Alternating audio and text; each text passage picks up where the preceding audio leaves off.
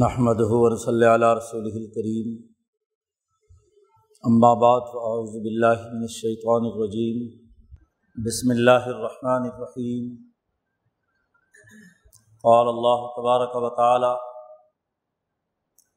یا ایھا الذین آمنوا استعینوا بالصبر والصلاۃ ان اللہ مع الصابرین ولا تقولوا لمن يقتل في سبيل الله اموات بل احیاء ولکن لا تشعرون ولنبلونکم بشیء من الخوف والجوع ونقص من الاموال والانفس والثمرات وبشر الصابرین۔ وقال النبی صلی اللہ علیہ وسلم: قل آمنت باللہ ثم استقم۔ صدق اللہ مولانا العظیم وصدق رسولہ النبی الکریم۔ معزز دوستو، مسلمان جماعت کی یہ ذمہ داری ہے کہ اللہ کے ساتھ سچے تعلق، اس پر پختہ ایمان اور یقین، اس کے احکامات کی حقانیت ایک مسلمان کے دل میں اتنی پختہ اور مضبوط ہو کہ دنیا کا کوئی خوف،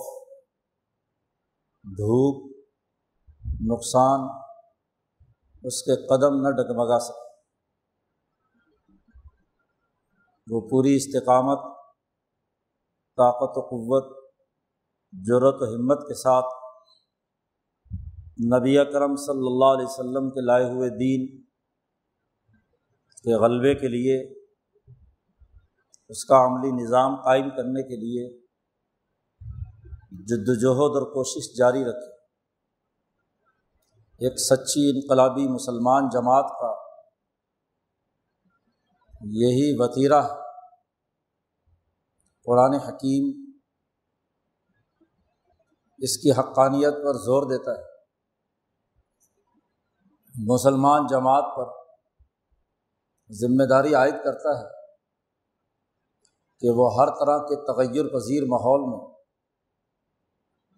اپنے فکر و عمل کے بنیادی اساسی امور کو مضبوطی سے تھامی رکھے۔ اللہ نے جو حکم دیا ہے، نبی اکرم صلی اللہ علیہ وسلم نے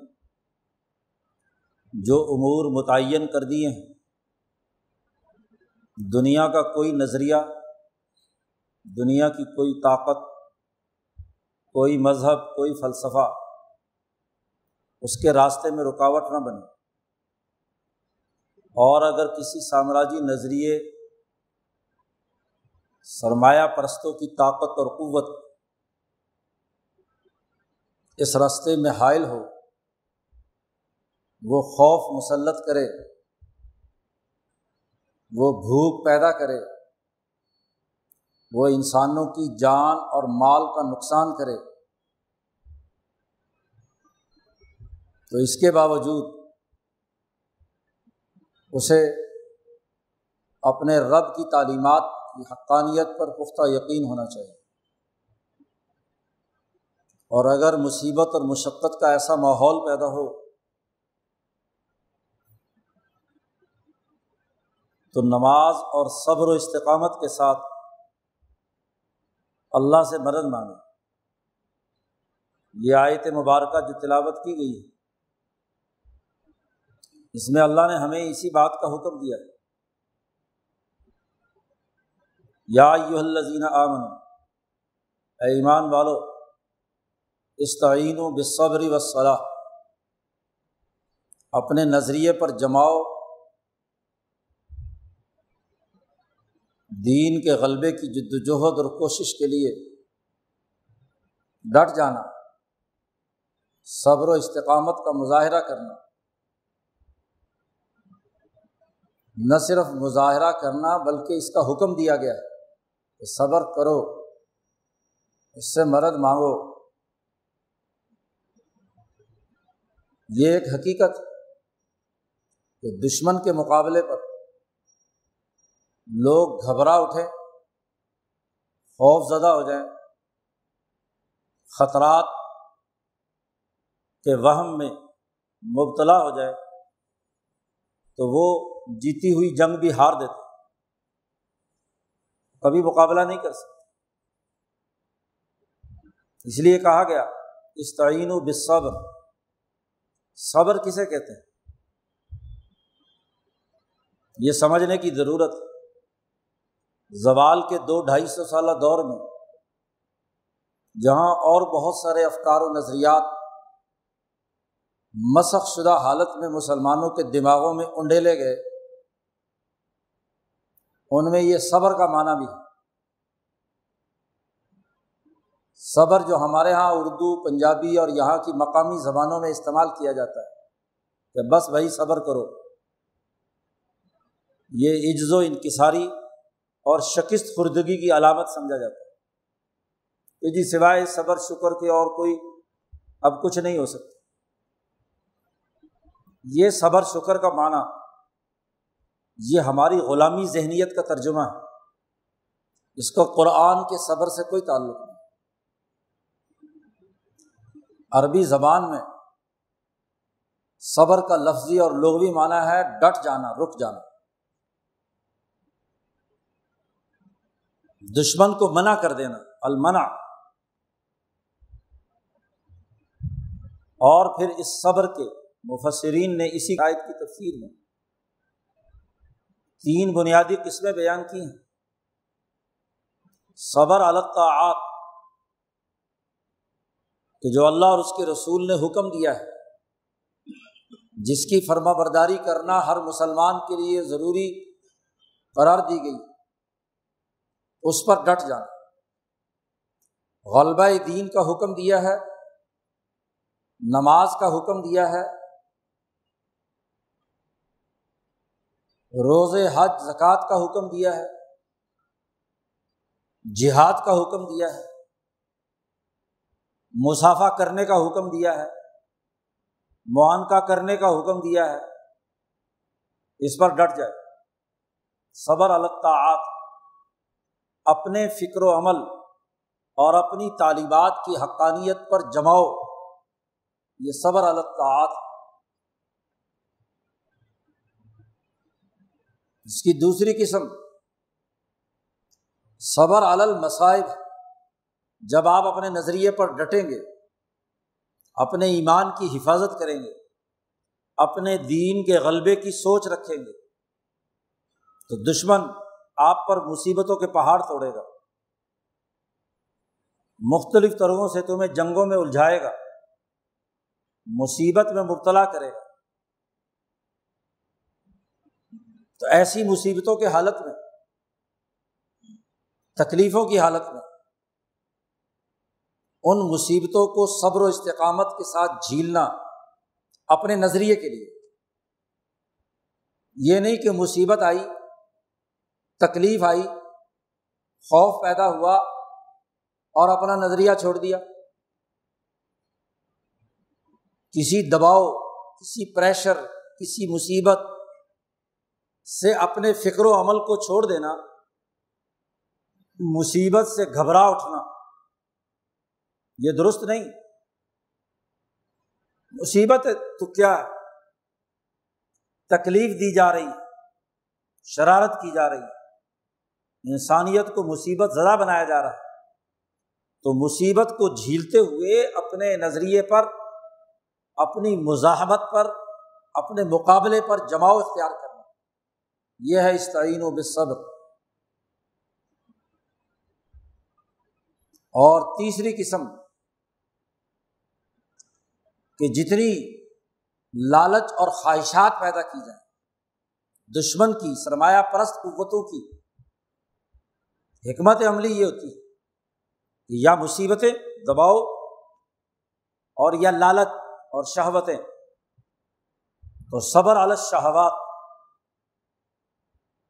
کہ جو خواہشات کو لالچ دیا گیا، پیسہ لے لو، دولت لے لو اور اپنی بات چھوڑ دو، ہمارا نظریہ قبول کر لو۔ مال و دولت یا جنسی خواہشات کا لالچ دے کر نظریے سے منحرف کرنا، تو ان تمام لذات اور خواہشات سے عن کا صبر، عن الشہوات، اعراض کرنا، رک جانا، علیحدگی اختیار کرنا، پرواہ نہ کرنا، نہ بکے نہ جھکے، سرمایہ اور دولت کے لالچ میں اپنے فکر و عمل کو نہ چھوڑے، یہ صبر عن الشہوات۔ تو یہ جو حکم دیا مسلمانوں کو، یا ایھا الذین آمنوا استعینوا بالصبر، کہ صبر سے مدد طلب کرو، ڈٹ جاؤ، تمہاری ہمت، تمہاری جرت، تمہارے قلب کی طاقت، تمہارے عقل و شعور کی بلندی، وہ اپنے فکر و عمل پر پوری استقامت کے ساتھ ڈٹ جائے، نہ کسی مصیبت سے گھبرائے اور نہ ہی کسی لالچ میں مبتلا ہو۔ اور پھر استعینوا بالصبر پہلے کہا، زیادہ تکلیف محسوس کرو تو نماز پڑھو، اللہ کے حضور پیش ہو جاؤ، گڑ گڑا کر اس سے مانگو، جس شہنشاہ مطلق کے احکامات کے نفاذ اور غلبے کے لیے کام کر رہے ہیں اس سے مدد مانگو۔ دنیا میں آدمی جس پارٹی کے لیے کام کرتا ہے، مصیبت آتی ہے تو اس پارٹی کے لیڈر کی طرف رجوع کرتا ہے۔ مسلمان اللہ کا بندہ ہے، اللہ سے مدد مانگنے کی ذمہ داری اس پر عائد کی گئی ہے، اللہ کے دین اور اس کے فکر و عمل کو غالب کرنے کی ذمہ داری دی گئی۔ تو ایسے موقع پر گھبراہٹ زیادہ طاری ہو تو نماز پڑھنے لگ جاؤ، الصلاۃ، اللہ کی طرف رجوع کرو، اللہ سے مناجات کرو۔ آدمی نماز پڑھتا ہے تو حضور صلی اللہ علیہ وسلم نے فرمایا اپنے خدا سے سرگوشی کر رہا ہے، بات چیت کر رہا ہے، تو اللہ سے مکالمہ کرو۔ یہ اللہ سے مکالمہ نہیں ہے جو سورۃ فاتحہ آپ پڑھتے ہیں، مکالمہ ہی تو ہے کہ ایاک نعبد و ایاک نستعین اہدنا الصراط المستقیم۔ صبر و استقامت کے پہاڑ انبیاء کے راستے پر ہمیں چلا، جو گھبرا کر ضالین اور مغضوب علیہم ہو گئے ہیں ان کے راستے پر مت چلا۔ یہ مکالمہ ہے، اللہ سے دعا ہے، اس کے سامنے درخواست ہے۔ تو اپنے نظریے پر جماؤ استقامت اور اللہ کے ساتھ سچا تعلق نماز کے ذریعے سے قائم کرنے کا حکم دیا گیا۔ اور پھر اگر دشمن کے مقابلے پر جان بھی چلی جاتی ہے تو ولا تقولوا لمن يقتل في سبيل الله اموات، جو اس غلبہ دین کے راستے میں دشمن نے جنہیں مرتبہ شہادت تک پہنچا دیا، دنیا کی زندگی ختم ہو گئی تو کیا حرج؟ ان لوگوں کو مردہ مت کہو، یہ زندہ ہے، کیوں کہ انہوں نے انسانیت کو زندہ رکھنے کے لیے اپنی جان قربان کی، انسانیت کے بلند ترین فکر کو، اس کے نظریے کو، اس کے نظام کو غالب کرنے کے لیے شہادت کا راستہ اختیار کیا ہے، اللہ کے راستے میں، اللہ کے دین کے غلبے کے لیے۔ ان کو مردہ نہ کہو، یہ زندہ ہے، بل احیاء ولکن لا تشعرون، وہ زندہ ہیں، تمہیں اس کا شعور نہیں، تمہارے خیال کے مطابق تو وہ دنیا سے چلے گئے۔ جو اس اپنے نظریے کی صبر و استقامت کے ساتھ ڈٹے رہے، ہر محاذ میں، حتیٰ کہ جان قربان کر دی، تو وہ مردہ نہیں ہے، اموات نہیں ہے، وہ شہید ہے اور زندہ ہے۔ وَلَٰكِن لَّا تَشْعُرُونَ، تم اس کا شعور نہیں رکھتے۔ جب ایک انسان کا قتل پوری انسانیت کا قتل ہے تو انسانیت کی بچاؤ کے لیے جو آدمی جان قربان کرتا ہے تو وہ کیوں نہیں زندہ ہوگا؟ انسانیت کے بچاؤ کے لیے، اس کی زندگی اور آزادی اور حریت کے لیے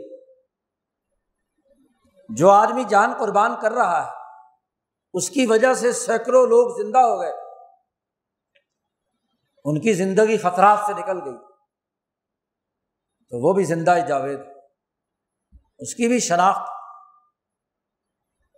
یہاں نہیں تو عالم مثال میں ہے، بلکہ یہاں بھی اس کا نام زندہ ہے، اس نے قوم کے لیے قربانی دی، دین کے غلبے کے لیے جان قربان کی۔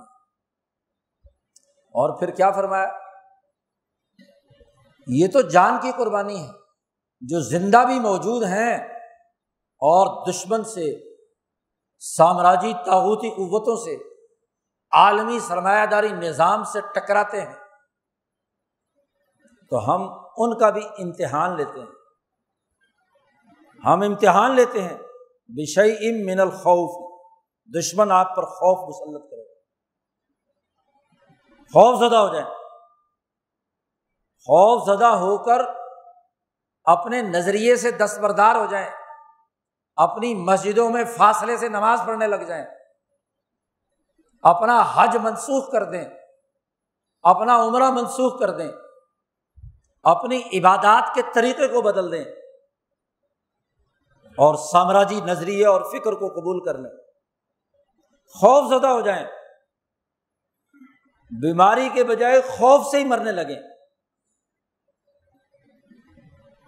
خوف پیدا کر۔ سامراج کا کردار سب سے پہلا کیا ہوتا ہے کہ جو ان کے مقابلے پر آئے یا تو قتل کر دو، تو مقتول شہید ہے، اس کی عظمت اور اس کی اہمیت بیان کر دی پہلی آیت میں، اور اگر قتل نہیں کرتا، زندہ رکھنا چاہتا ہے، تو پھر دشمن کا دوسرا حربہ خوف پیدا کر، وَلَنَبْلُوَنَّكُمْ بِشَيْءٍ مِّنَ الْخَوْفِ، تمہیں ہم آزمائیں گے، ضرور آزمائیں گے۔ یہ نہیں کہ حلق سے اوپر ایمان کا دعویٰ کیا، مسلمان ہونے کی بات کی اور مفت میں جنت مل جائے، کوئی کام نہ کرنا پڑے۔ نبلونکم، ضرور تمہیں آزمایا جائے گا، من الخوف، خوف۔ مکے والے مدینے والوں کو خوف زدہ نہیں کر رہے، ہر وقت دھمکیاں لگا رہے ہیں، غزوہ بدر کے بعد تو خاص طور پر ہر جگہ، ہر قبیلے اور خاندان میں مدینے والوں کو خوف زدہ کر رہے ہیں، دھمکی لگاتے ہیں۔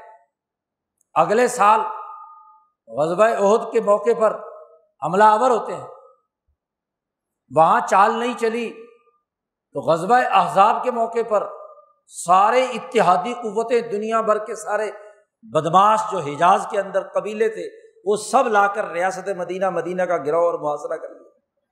خوف، اور خوف کی حالت یہ ہے، قرآن کہتا ہے کہ تمہارے میں سے جو ریاست میں بسنے والے منافقین ہیں، ان کی حالت یہ ہے کہ ان کا دل بلغت القلوب الحناجر وَتَظُنُّونَ بِاللَّهِ الظُّنُونَ، اتنی گھبراہٹ، اتنا خوف، اتنی دہشت کہ دل سینے سے نکل کر گلے میں اٹک گئے، اور جب دل یہاں سے نکل کر پھیپھڑوں میں اور سینے میں اٹک جائے تو پھر سانس رکتا ہے کہ نہیں، دم گھٹتا ہے۔ حقیقت میں پھیپھڑے خراب نہیں ہوتے، دل جو ہے پھیپھڑوں میں آ جاتا ہے۔ قرآن نے کہا بلغت القلوب الحناجر، تمہارے حلق کے اندر دل گویا کہ نکل کر آ گیا اور اس نے راستہ روک لیا تمہارے سانس کا، گھبراہٹ تاری۔ اور پھر وَتَظُنُّونَ بِاللَّهِ الظُّنُونَ، پھر تم اللہ کے بارے میں طرح طرح کے گمان کرنے لگے، اللہ میاں نے تو کہا تھا کہ کچھ نہیں ہوگا، تمہیں فتح تمہیں ہوگی۔ تو حالت یہ ہے کہ خوف زدہ ہو کر اللہ کی آیات، نبی کی احادیث، نبی کی باتوں کے بارے میں وہم اور گمان میں مبتلا ہو گئے کہ یہ نبی نے کیسے کہہ دیا۔ تو دشمن تو خوف کا کاروبار کرتا ہے، تو کیا اس خوف سے تم اپنے نبی کی بات چھوڑ دو؟ منافقوں کے بارے میں قرآن نے کہا سورۃ الاحزاب میں کہ تظنون باللہ الظنون، اللہ کے بارے میں گمان کرنا شروع کر دیا کہ نعوذ باللہ اللہ نے جھوٹا وعدہ کیا تھا، کوئی اللہ ہے بھی یا نہیں بھی ہے، کوئی رسول کا پیغام سچا بھی تھا کہ نہیں تھا۔ نبلونکم، ہم تمہیں آزمائیں گے کہ تم کتنے پانی میں ہو، کسی سامراجی نظریے سے ڈرتے ہو کہ نہیں، اور اگر خوف زدہ ہو کر تم نے اپنا نظریہ چھوڑ دیا تو پتہ چل گیا کہ تم مسلمان حقیقت میں نہیں ہو۔ تظنون باللہ الظنون بشیء من الخوف، تھوڑا سا ڈر، تھوڑا سا خوف، اس خوف سے تمہیں آزمایا جائے۔ پھر اگلی بات کیا کہی؟ وجوع، بھوک کا ڈر، شیطان اور سامراج کہ جی اگر WHO کی ہدایات نہ مانی، بین الاقوامی شیطانوں کی بات نہ مانی تو پاکستان بھوک سے مر جائے گا، پیسے کہاں سے ملیں گے، قرضہ کہاں سے ملے گا، بھوک کا خوف۔ جوع، تمہیں آزمایا جائے گا بھوک کے خوف سے۔ مدینے والوں کا ناطقہ بند کر کے بھوک مسلط کرنے کی کوشش کی، اور جب مکہ میں حضور تھے تو شیب ابی طالب میں قید کر کے حقہ پانی بند کر دیا، سماجی مقاطعہ کر کے بھوکا مار دیا۔ اور آج بھوکا مارنے کا ایک اور طریقہ بھی کہ سرکاری قرنطینہ میں بندہ داخل کر کے تالا لگا دو اور ونڈو میں سے کیا روٹیاں پھینکو یا چاول باسی دے دو، بھوک بھی تو ہے نا۔ وہ کورونا سے مرے نہ مرے اس بھوک سے ضرور مرے گا، پیسے انتظامیہ ہڑپ کر جائے، بھوک سے تمہیں آزمایا جائے گا، من الجوع۔ اور اگلی بات کیا کہی؟ وَنَقْصٍ مِّنَ الْأَنفُسِ وَالثَّمَرَاتِ، تمہیں آزمایا جائے گا تمہاری جانوں کے افرادی قوت کی کمی سے کہ روز لوگ مر رہے ہوں گے، اس کا خوف کہ دیکھو جی اتنے مر گئے، اتنوں کو بیماری لگ گئی۔ نقص من الانفس والثمرات، انسانی جان کم ہو رہی ہے، 22 کروڑ میں سے بہت زیادہ مر گئے۔ کتنے مر گئے؟ 2000 زیادہ مر گئے۔ بشیء، معمولی سے کہا ہے اللہ میاں نے جی، نقص من الانفس والثمرات، اور پھلوں میں، پیداوار میں کمی سے تمہیں عالمی سامراجی طاغوتی قوتیں تم پر ٹڈی دل مسلط کر کے تمہاری خوراک اور تمہاری فصلات کو تباہ و برباد کرنے کا کام بھی کریں گے۔ نقص من الثمرات، پھلوں کا بھی، جان کا بھی۔ لیکن تم نے کیا کرنا ہے؟ 4 باتیں بیان کی ہیں یہاں تمہاری آزمائش، خوف سے، بشیء من الخوف والجوع، بھوک سے، انسانی جانوں کی کمی سے لوگ بندے مریں گے، اور جہاد اور قتال ہو تو زیادہ مر سکتے ہیں، جنگ کی حالت، پھلوں کی کمی سے۔ لیکن تم نے کیا کرنا ہے؟ استعینوا بالصبر والصلاۃ، اس کے فوراً بعد کیا کہا؟ بشر الصابرین، خوشخبری سنا دیجیے، صبر و استقامت اختیار کرنے والوں لوگوں کہ وہ ڈٹ جائیں اپنے نظریے پر، کسی لالچ، کسی مفاد، کسی دباؤ، کسی خوف اور کسی مصیبت کو خاطر میں نہ لائیں۔ بشر الصابرین، کون ہے صابرین؟ الذین اذا اصابتہم مصیبۃ، جن کو کوئی مصیبت بھی پہنچے، کوئی بھی مصیبت پہنچے، خوف کی مصیبت پہنچے، بھوک کی مصیبت پہنچے، انسانی جان دنیا سے جانے لگے، پیچھے شہید کا ذکر الگ کیا ہے کہ لڑائی کے اندر، اور یہ کسی بیماری سے بندوں کا کم ہونا، نقص من الانفس والثمرات، بغیر کسی جنگ کے لیے. اور مصیبت پہنچے تمہارا رزق، تمہارے ثمرات، تمہاری پیداوار میں کمی سے. یہ مصیبت چار دائرے کی پہنچے تو اس مصیبت میں کیا کہو؟ انا للہ و انا الیہ راجعون. ہم نے اس آیت کو بھی صرف مردے پر پڑھنے کے لیے رکھ لیا اور اس کا مطلب بھی نہیں سمجھا. یہ بس فلانا مر گیا، انا للہ و انا الیہ راجعون، کیا مطلب ہے؟ بس ٹھیک ہے، معاملہ ختم. نہیں، یہ صبر و استقامت کی علامت کہ ہم سب اللہ کے لیے ہیں اور اللہ کے دین کے غلبے کے لیے کام کرتے رہیں گے. اور ہم سب نے ہی وہاں اللہ میاں کے پاس جانا ہے. کیا ہوا؟ ہمارا ساتھی چلا گیا جنگ لڑتا ہوا، دشمن کا مقابلہ کرتا ہوا، کسی بیماری کا مقابلہ کرتا ہوا. انسانیت کے دشمنوں کی کارستانیوں کی بھیڑ چڑھ گیا، خوف، بھوک، پیداوار کی کمی، اس کی وجہ سے جان کی بازی ہار گیا. تو کوئی بات نہیں، قربانیاں دیں گے لیکن اپنی آزادی اور اپنے وقار پر سودا نہیں کریں گے. حضور سے کہتے تھے مکے والے کہ بھائی ہماری حکومت میں شریک ہو جاؤ، سرداری لے لو، کوئی خاتون مکے کی بتاؤ جس سے شادی کرنا چاہتے ہو، کوئی بال چاہیے، کوئی دولت چاہیے. پھر مدینہ میں بھی بڑے لالچ دینے والے منافقین اور یہودی موجود، ہر طرح کا لالچ، طرح طرح سے دباؤ اور پریشر. مدینہ میں جتنے قبائل آباد تھے ان کے پورے حجاز کے قبائل کے ساتھ رشتے، ناطے، تعلقات، دوستیاں، سب کچھ تھا. تو سارے قبائل نے اپنے اپنے رشتے والے جو مدینے میں موجود تھے ان تمام کے ذریعے سے حضور پر دباؤ ڈالا کہ وہ کسی طریقے سے ان کی بات مان لیں. لیکن رسول اللہ صلی اللہ علیہ وسلم سے کہا گیا، یا ایھا النبی اتق اللہ ولا تطع الکافرین والمنافقین، اللہ سے ڈریے اور کافروں اور منافقوں کی اطاعت مت کیجیے. یہ بات اصل میں یہ مدینے کی تمہاری ریاست میں بسنے والے یہاں کے منافقوں اور یہاں کے کافروں کی بات نہیں، یہ دشمن کے ایجنٹ ہیں، سامراج کے ایجنٹ ہیں، اس کے اعلی کار ہیں، انہوں نے ان کے منہ میں یہ لقمہ ڈالا ہے.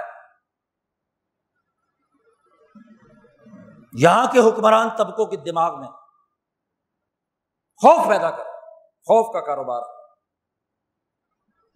آپ بتائیے کہ وہ بل گیٹس نبی ہے یا رسول ہے؟ بولتے کیوں نہیں؟ وہ 2008 میں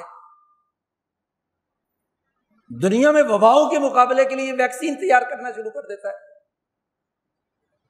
2010 میں رپورٹ بناتا ہے کہ 2020 میں یہ وائرس آئے گا اور یہ اسی طرح تباہی مچائے گا اور سال دو سال تک پوری دنیا میں حکومتیں آمرانہ تسلط قائم کریں گی، اور جب بھوک سے مرنے لگیں گے ملک تو وہ ہم سے سولوشن مانگیں گے، تو پھر ہم ڈیجیٹل ایج کی تمام چیزیں ان کو مہیا کریں گے. وہی آتی ہے اس پر، بہت بڑا ولی اللہ ہے، الہام ہوتا ہے اس پر. یا تو یہ 1.5-2 ارب مسلمان، میں نہیں جانتا یہودیوں اور عیسائیوں کو، وہ بل گیٹس کی بات مانے تو مانے، یہ مسلمان جو رسول اللہ صلی اللہ علیہ وسلم کو نبی اور آخری نبی مانتا ہے، 10 سال پہلے اس کو کیسے پتا چلا کہ 2020 میں یہ کچھ ہونا ہے؟ 10-12 سال کی پلاننگ کے بعد جو کچھ اس رپورٹ میں نقشہ کھینچا جاتا ہے وہی نقشہ آج پیدا ہو رہا ہے. کیا اس کے پاس طاقت ہے بین الاقوامی؟ چلو جی، وہی بھی نہیں آتی، رسول بھی نہیں آتا، وہ اقوام متحدہ کا سیکرٹری جنرل، وہ ملکوں اور قوموں کا کوئی بڑا عہدیدار ہے؟ آپ کا وزیر اعظم براہ راست گفتگو کرتا ہے، اور صرف آپ کا نہیں، انڈیا کا بھی، بنگلہ دیش کا بھی، دنیا کے جتنے مسلمان بلکہ دوسرے تمام ممالک ہیں چین اور روس کے علاوہ، سب کے سب اس کی ہدایات پر عمل کر رہے ہیں۔ وہ کیا ہے؟ 12 سال پہلے وہ پلان بناتا ہے انسانیت کو خوف زدہ کرنے کا۔ اچھا جی، وہ میٹنگ تو اس لیے ہوئی تھی کہ دنیا میں آئی ٹی کے شعبے کو ترقی کیسے دی جائے گی، اس کا ایجنڈا تو یہ تھا۔ اور مئی 2010 میں 5 مہینوں کی تحقیق کے بعد رپورٹ جاری ہو رہی ہے کہ دنیا کو، پوری دنیا کو ڈیجیٹائز کرنے کا یہ طریقہ ہے کہ ایک عالمی وبا پھیلائی جائے، اس کے ذریعے سے کیا ہے، ملکوں اور قوموں کی پوری معیشت کو جام کر دیا جائے، بھوک اور افلاس پیدا کر دیا جائے، الخوف والجوع ونقص من الانفس والثمرات، آبادی کم کر دی جائے، نقص ہے نا، آبادی میں کمی کر دی جائے، ایسی منصوبہ بندی کی جائے، لوگوں کی پیداوار کو تباہ و برباد کر دیا جائے، چاہے افریقہ کے صحرا میں ٹڈی دل کی پرورش کر کے ایشیائی تمام ملکوں میں اسے پھیلا دیا جائے کہ وہ اجاڑ دے۔ انڈیا اجڑ گیا، بنگلہ دیش اجڑ گیا، پاکستان اجڑ گیا، ایران، تمام خلیجی ممالک، تمام کی فصلات اور ثمرات تباہ و برباد کر دی، نقص من الانفس والثمرات۔ قرآن نے نقشہ کھینچا ہے، اور یہ کوئی نئی بات تھوڑی ہے، یہ ہر دور کا فرعون، ہر دور کا نمرود، ہر دور کا ابو جہل، ہر دور کا قیصر و کسریٰ یہی حرکت کرتا ہے، اپنے مقاصد حاصل کرنے کے۔ بھائی ڈیجیٹل ایج میں انسانیت کو داخل کرنا چاہتے ہو، اور اس کے لیے پوری رپورٹ مرتب کر کے پہلا منظرنامہ یہ تشکیل دیا جاتا ہے کہ یہ ترتیب کے ساتھ یہ کام کیے جائیں گے، اور 1.5-2 سال یہ وبا مصنوعی طور پر مسلط کر کے، بھوک اور افلاس پیدا کر کے حکومتوں کے گھٹنے ٹیک کیے جائیں، لوگ بلبلا اٹھیں اور حکومتیں مطالبہ کریں کہ اس کا مسئلے کا حل کرو، تو پھر اپنا وہ کہتے ہیں دنیا ڈیجیٹل ایج میں داخل ہو جائے۔ اب اتنی بڑی واضح رپورٹ جو آج بھی نیٹ پر موجود ہے، اس کے باوجود تمہارے سرکاری نظریے کے مقابلے پر کوئی حقیقت بیان کی جائے تو وہ سازشی نظریہ کیسے ہو گیا؟ دین اسلام کی اصل بات کرنا سازشی نظریہ، قرآن کے نظریے کو بیان کرنا سازشی نظریہ، یہ منافقین کی سب سے بڑی علامت، بددیانتی کی سب سے بڑی حرکت۔ قرآن حکیم نے تو نقشہ کھینچ دیا، اب ہم قرآن کو مانیں یا تمہارے اس نام نہاد گھڑے ہوئے فلسفے کو مانیں، تمہارے اس بکے ہوئے میڈیکل سائنس کے ایجنٹوں کو مانیں جو تمہاری ایجنٹی کے لیے پوری دنیا کے اندر پوری انسانیت کو مصیبت میں مبتلا کیے ہوئے، خوف زدہ کیے ہوئے، خوف کا کاروبار ہو رہا ہے، اور اس خوف کو پیدا کرنے کے لیے دنیا کے عالمی سطح پر وبا کے ہونے کا جو بین الاقوامی قانون پچھلے 50-60 سال میں اقوام متحدہ نے طے کیا تھا، اس کی دھجیاں بھی بکھیر دی۔ اس نام نہاد وبا کو پیدا کرنے کے لیے وبا کی تعریف بھی بدل دی، اور پھر پورا میڈیا جلغار کیے ہوئے، مسجدیں بند کر دی، مدرسے بند کر دیے، تاجروں کو تالا لگا دیا، تجارت تباہ، زراعت تباہ، صنعت تباہ، لوگ بھوک سے مر رہے ہیں، اس کی کوئی پرواہ نہیں۔ جو لاکھوں انسان آج آپ کی، کل آپ کی اقتصادی رپورٹ جاری ہوئی ہے جس کے مطابق کتنے کروڑ انسان، 2 کروڑ انسان بے روزگار ہے، 1.85 کروڑ کی، آپ کے وزیر خزانہ نے اعتراف کیا ہے، اور جو سرکاری اعداد و شمار ہوتے ہیں اس کو ڈبل ٹربل کر لو تو پتہ چل جائے گا کہ اتنے صحیح ہے، کوئی جھوٹ کا پلندہ ہوتا ہے۔ 70 سال کی تاریخ ہمارے سامنے ہے کہ یہاں کے وزرائے خزانہ اذا حدث کذب، جب بھی بولتے ہیں جھوٹ بولتے ہیں، آن ریکارڈ جھوٹ بولے، اور اس جھوٹ بولنے کے جرائم کی سزا بھی بھگت چکے ہیں، آئی ایم ایف کو جھوٹے اعداد و شمار دیے تو جرمانہ بھی ادا کیا ہے انہوں نے کروڑوں ڈالر میں۔ اتنے لوگ بے روزگاری سے مریں گے، بھوک سے مریں گے، ان کا کیا ہوگا؟ مرض سے تو ابھی تک صرف 2000 مرے، اور اس کے بارے میں بھی وزیر مشیر صحت صاحب کہتے ہیں کہ 74% وہ ہیں جو دوسری بیماریاں ان کو لائق، کینسر تھا، فلاں تھا، فلاں تھا، فلاں تھا، فلاں تھا۔ تو آزمائش ہے، فتنہ ہے، اور فتنے کے زمانے میں مسلمان سے کہا گیا ہے کہ استعینوا بالصبر والصلاۃ، اپنے نظریے پر مستقل اور مضبوط اعتماد پیدا کرو، یہ خوف تمہیں اپنے دین سے برگشتہ نہ کر سکے، اپنی سوچ سے، اپنے نظریے سے، اپنے عمل سے۔ اب پورے سماج کا تانا بانا توڑ کر رکھ دیا سماجی فاصلے کے نام پر۔ حضور سماجی تعلقات کا حکم دیتے ہیں اور یہ سماجی فاصلے کا حکم دیتے ہیں۔ تو پورے دین کا جو بنیادی اجتماعی تصور ہے وہ ختم کر کے رکھ دیا، حرم بند کر دیا، مسجدیں بند کر دی، عبادت گاہوں کو تالے لگا دیے۔ کتنی بڑی تباہی اور بربادی!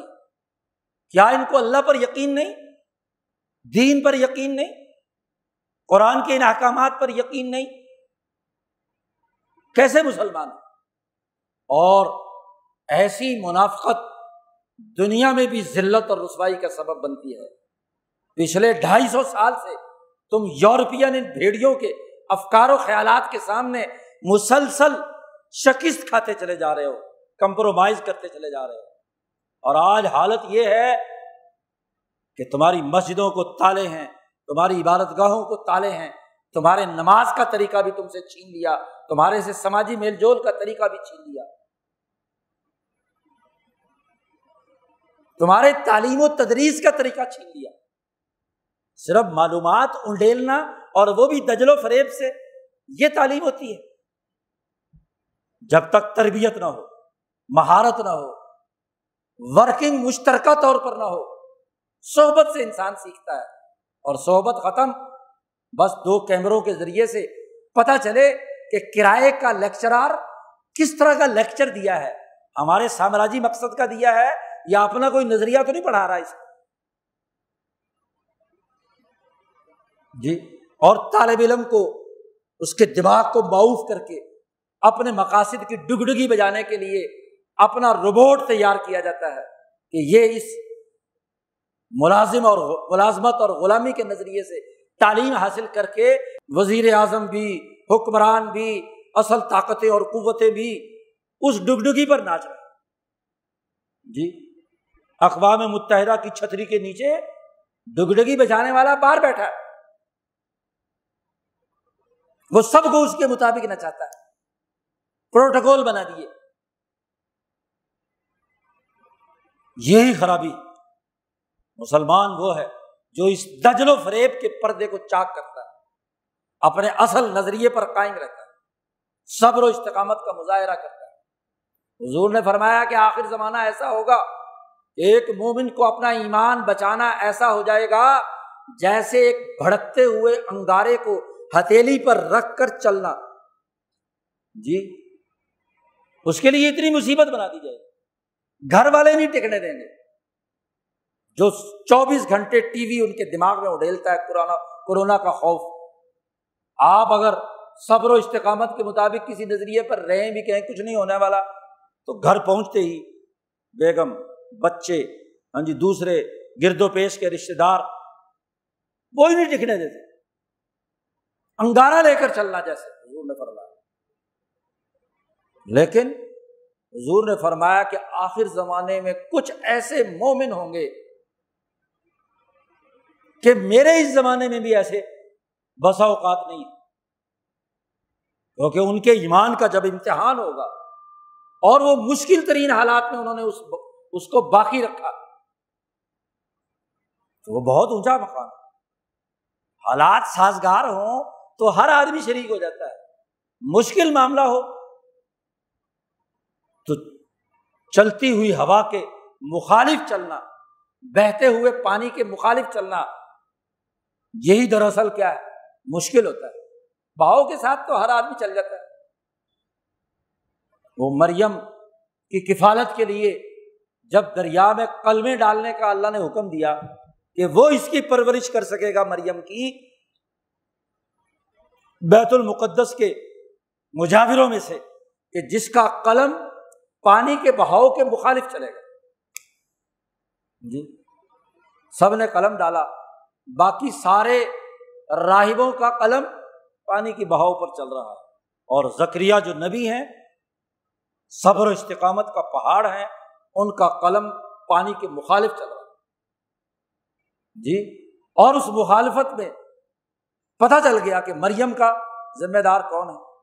اچھا ایک دفعہ قرعہ ڈالا تو زکریا کے حق میں نکلا، باقی ساروں نے کہا نہیں جی نہیں جی، ایک دفعہ تو کوئی گڑبڑ ہو گئی، یہ کیسے ہو سکتا ہے کہ پانی کے بہاؤ کے خلاف قلم چلے، گڑبڑ ہوگی، دوبارہ ڈالو۔ چلو جی دوبارہ ڈال لو، دوبارہ ڈالا، پھر وہی دو کے بعد بھی ابھی کہتے ہیں نہیں نہیں ابھی مسئلہ نہیں ہوا، تیسری دفعہ، کیونکہ ایک دفعہ پازیٹو آ گیا، ایک دفعہ نیگیٹو آ گیا،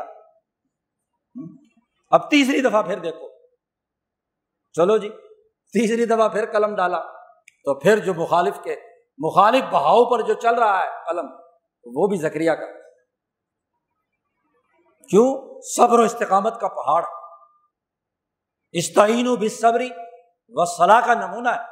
تو قلم وہ تو قلب سے تعلق تھا کہ کس کا دل ماحول کے مخالف چل رہا ہے اور کس کا دل، قلم تو اس دل کے ساتھ جڑا ہوا تھا، زکریا کے قلب کے ساتھ جو دل جڑا ہوا تھا وہ بہاؤ کے خلاف تھا، اور باقی دلوں کے اندر چور تھا، بظاہر راہب بنے ہوئے تھے، جبے قبے پہنے ہوئے تھے، مولوی مفتی شیخ الاسلام تھے، لیکن حکومت نے آرڈر دیا تو بس اس کے مطابق بہنے شروع ہو گئے۔ جی تو وہ قلم بہاؤ کے مطابق چل رہے ہیں۔ ایمان وہ ہے جو کسی زوال کے زمانے میں غلامی کے بہاؤ کے راستے پر چلنے کے بجائے مزاحمت کا استعارہ ہو، وہی انقلابی ہے، وہی نبی کی تعلیمات کا سچا پیروکار، وہی مزاحمت کا استعارہ ہے، وہی صبر و استقامت کا پہاڑ۔ یہ صبر پیدا کرنا یہ مسلمان کے لیے کیا ہے؟ لازمی اور ضروری ہے، اور یہ صبر اگر امتی پیدا کر لے تو نبی کو حکم دیا گیا ہے کہ تو ایسے صابرین کی مائیت اختیار کر، اپنے آپ کو ان کے ساتھ جوڑے رکھ۔ وَاصْبِرْ نَفْسَكَ مَعَ الَّذِينَ يَدْعُونَ رَبَّهُمْ بِالْغَدَاةِ وَالْعَشِيِّ وَاصْبِرْ كَمَا صَبَرَ أُولُو الْعَزْمِ مِنَ الرُّسُلِ، جیسے اولو العزم لوگوں نے صبر و استقامت کا مظاہرہ کیا، اے محمد صلی اللہ علیہ وسلم آپ بھی ویسا ہی صبر کریں۔ جی نبی کو حکم دیا جا رہا ہے کہ جو صبر و استقامت کا پہاڑ ہے تو اس کے ساتھ رہے۔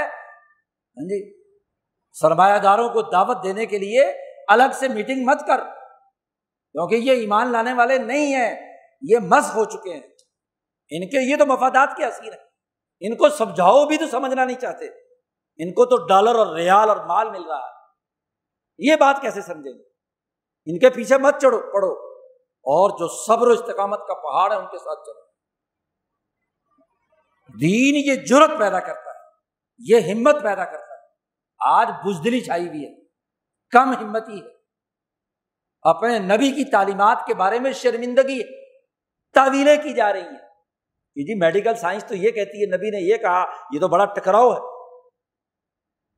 اور ٹکراؤ کے نام پر کبھی حدیث کو کنڈم کرنے کی کوشش کریں گے، وہ تو حدیث ہی کوئی ضعیف سی ہے، فلانا راوی کمزور ہے، خواہشات کے غلام ہے نا۔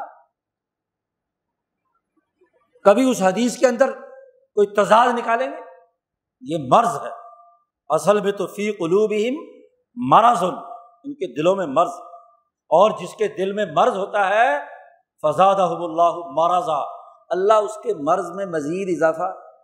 چل بھائی شابہ ٹھیک ہے، اور دولت کما اور ڈالر حاصل کر اور پیسے ویسے لے اور غلامی کے اندر چل، بس ایک ہی جھٹکا لگنا ہے اور اس جھٹکے سے کیا ہے دنیا سے فارغ، اتنی بڑی دولت کا کرنا کیا ہے؟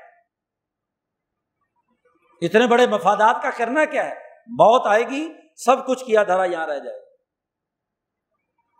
اس لیے قرآن نے نقشہ کھینچ کر کہا الہاکم التکاثر، کثرت مال نے تمہیں غفلت میں مبتلا کر دیا، حتی زرتم المقابر، یہاں تک کہ تمہیں جب قبر نظر آنی شروع ہوگی موت کا سانس۔ کیوں گھبراہٹ ہے آج؟ ایک مومن گھبراتا نہیں ہے، آج گھبراہٹ کیوں ہے؟ موت سے ڈرتے ہیں جی، ذرا سا ہاں جی سانس اوپر نیچے ہو جی مجھے کرونا ہو گیا جی، ڈرتے ہیں، موت سے ڈرتے ہیں۔ مسلمان سے تو کہا کہ تم موت سے مت ڈرو، کس بات کی موت؟ جو وقت لکھا ہوا ہے وہی آنا ہے، آگے پیچھے ہو سکتا ہے، پھر کس بات کا ڈر؟ سکون سے رہے، اعتماد سے رہے، ریلیکس رہے۔ خوف سے تو خود مر جاتا ہے، اس کی قوت مدافعت خود کمزور ہو جاتی ہے۔ اگر وہ اطمینان و سکون سے ہو تو مرض آتا ہے، چلا جاتا ہے، سینکڑوں لوگوں، ہزاروں، لاکھوں لوگوں کو ہوا اور چلا گیا، ختم ہو گیا، کچھ بھی نہیں ہوا۔ لیکن یہ خوف کا کاروبار کرنے والوں کو ڈالر اور ریال کہاں سے ملیں؟ خوف پھیلانے سے ملیں۔ تو ایک سچے مسلمان کو اس خوف کی اس آزمائش میں ثابت قدم رہنا ہے، اپنے نظریے پر، اپنی سچائی پر، اپنے دین پر، اس کی سماجی تعلیمات پر، ان تمام امور پر جو نبی اللہ اور اس کے رسول نے کہے ہیں اس پر ڈٹ جانا، یہ اس کی شناخت، اس کی کامیابی کی نشانی ہے۔ اللہ تعالیٰ ہمیں صبر و استقامت کے ساتھ دین کو سمجھنے اور اس پر ڈٹ جانے کی توفیق عطا فرمائے۔ وآخر دعوانا الحمدللہ رب العالمین۔